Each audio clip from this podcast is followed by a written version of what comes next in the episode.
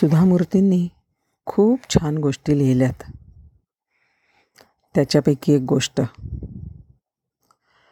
अन्यायाविरुद्ध लढण्यासाठी अनेक वेगळे वेगळे मार्ग शोधून काढले जातात.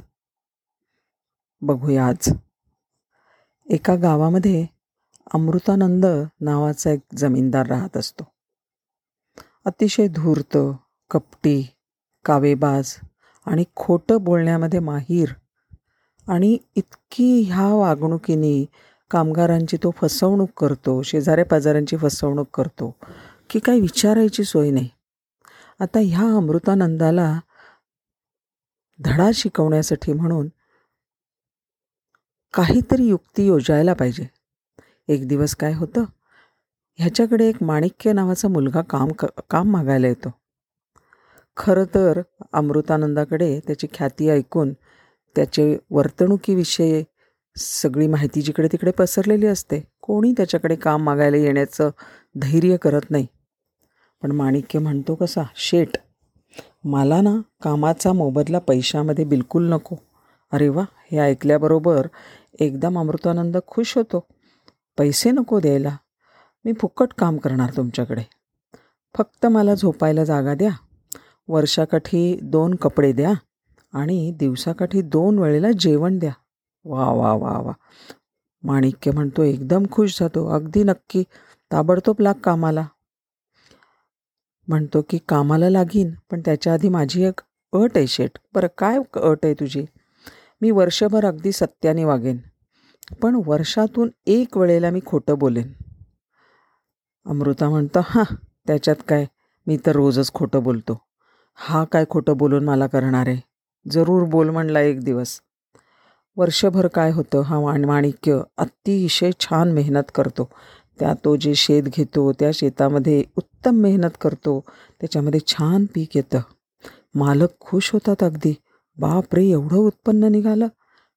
तो ठरवतो माणिक तो अमृतानंद ठरवतो की चला आपण आपल्या नातेवाईकांना शेजाऱ्या पाजाऱ्यांना बोलवूया आपलं कौतुक दाखवायला.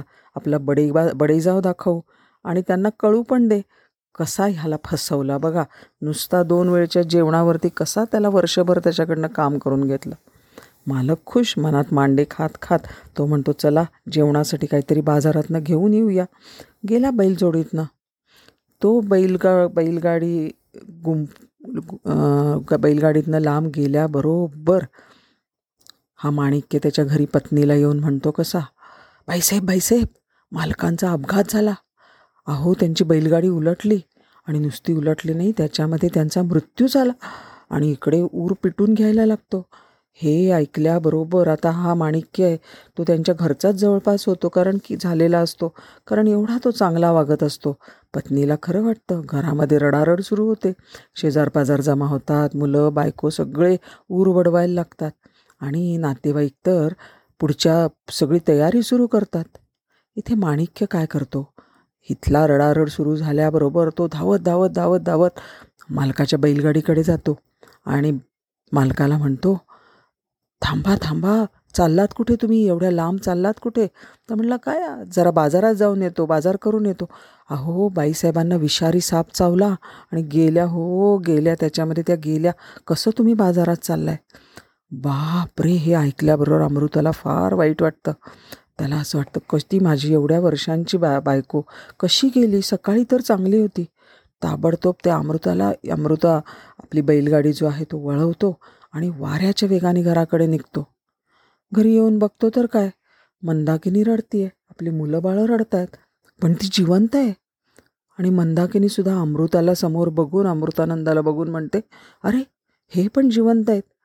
एकमेकांना इतकं बरं वाटतं आव वासून बघत राहतात एकमेकांकडे. पण तेवढ्यामध्ये अमृतानंद एकदम ध्या भानावर येतो आणि माणिक्यला म्हणतो हा कसला खेळ खेळलास माणिक्य तू? काय चावनटपणा? वेडपट कुणीकडचा? काय सांगितलं? हे तुला काय कळलं का? कळतं का तू काय केलंस ते? त्यावेळेला माणिक्य म्हणतो शेट मी तुम्हाला सांगितलेली अट आठवा की वर्षातून एकदा मी खोटं बोलेन. मी त्याच्यासाठी आजचा दिवस निवडला. पाहिलं का? खोटेपणाने वागलं की काय होतं ते? विचार करा. तुम्ही रोजच्या रोज वर्षभर ज्या लोकांशी खोटेपणाने वागता त्यांचं काय होत असेल? कधी तुम्ही सांगता तुझं वर्ष भरलंच नाही म्हणून पैसे देत नाही. कधी सांगता तू उचल घेतलीस त्याच्यापोटी मी तुझे पैसे कापून घेतले म्हणून पगार कमी देतो. कधी म्हणता की नुकसान झालं म्हणून पगार देत नाही. लोकांना कर्ज सांगून त्यांच्या जमिनी हडपता. किती प्रकाराने तुम्ही खोटं बोलता सतत? अमृतानंदाला एकदम भानावर येतो. त्याला त्याची चूक समजते. आहे की नाही? कसा धडा शिकवला माणिक्याने? नमस्कार.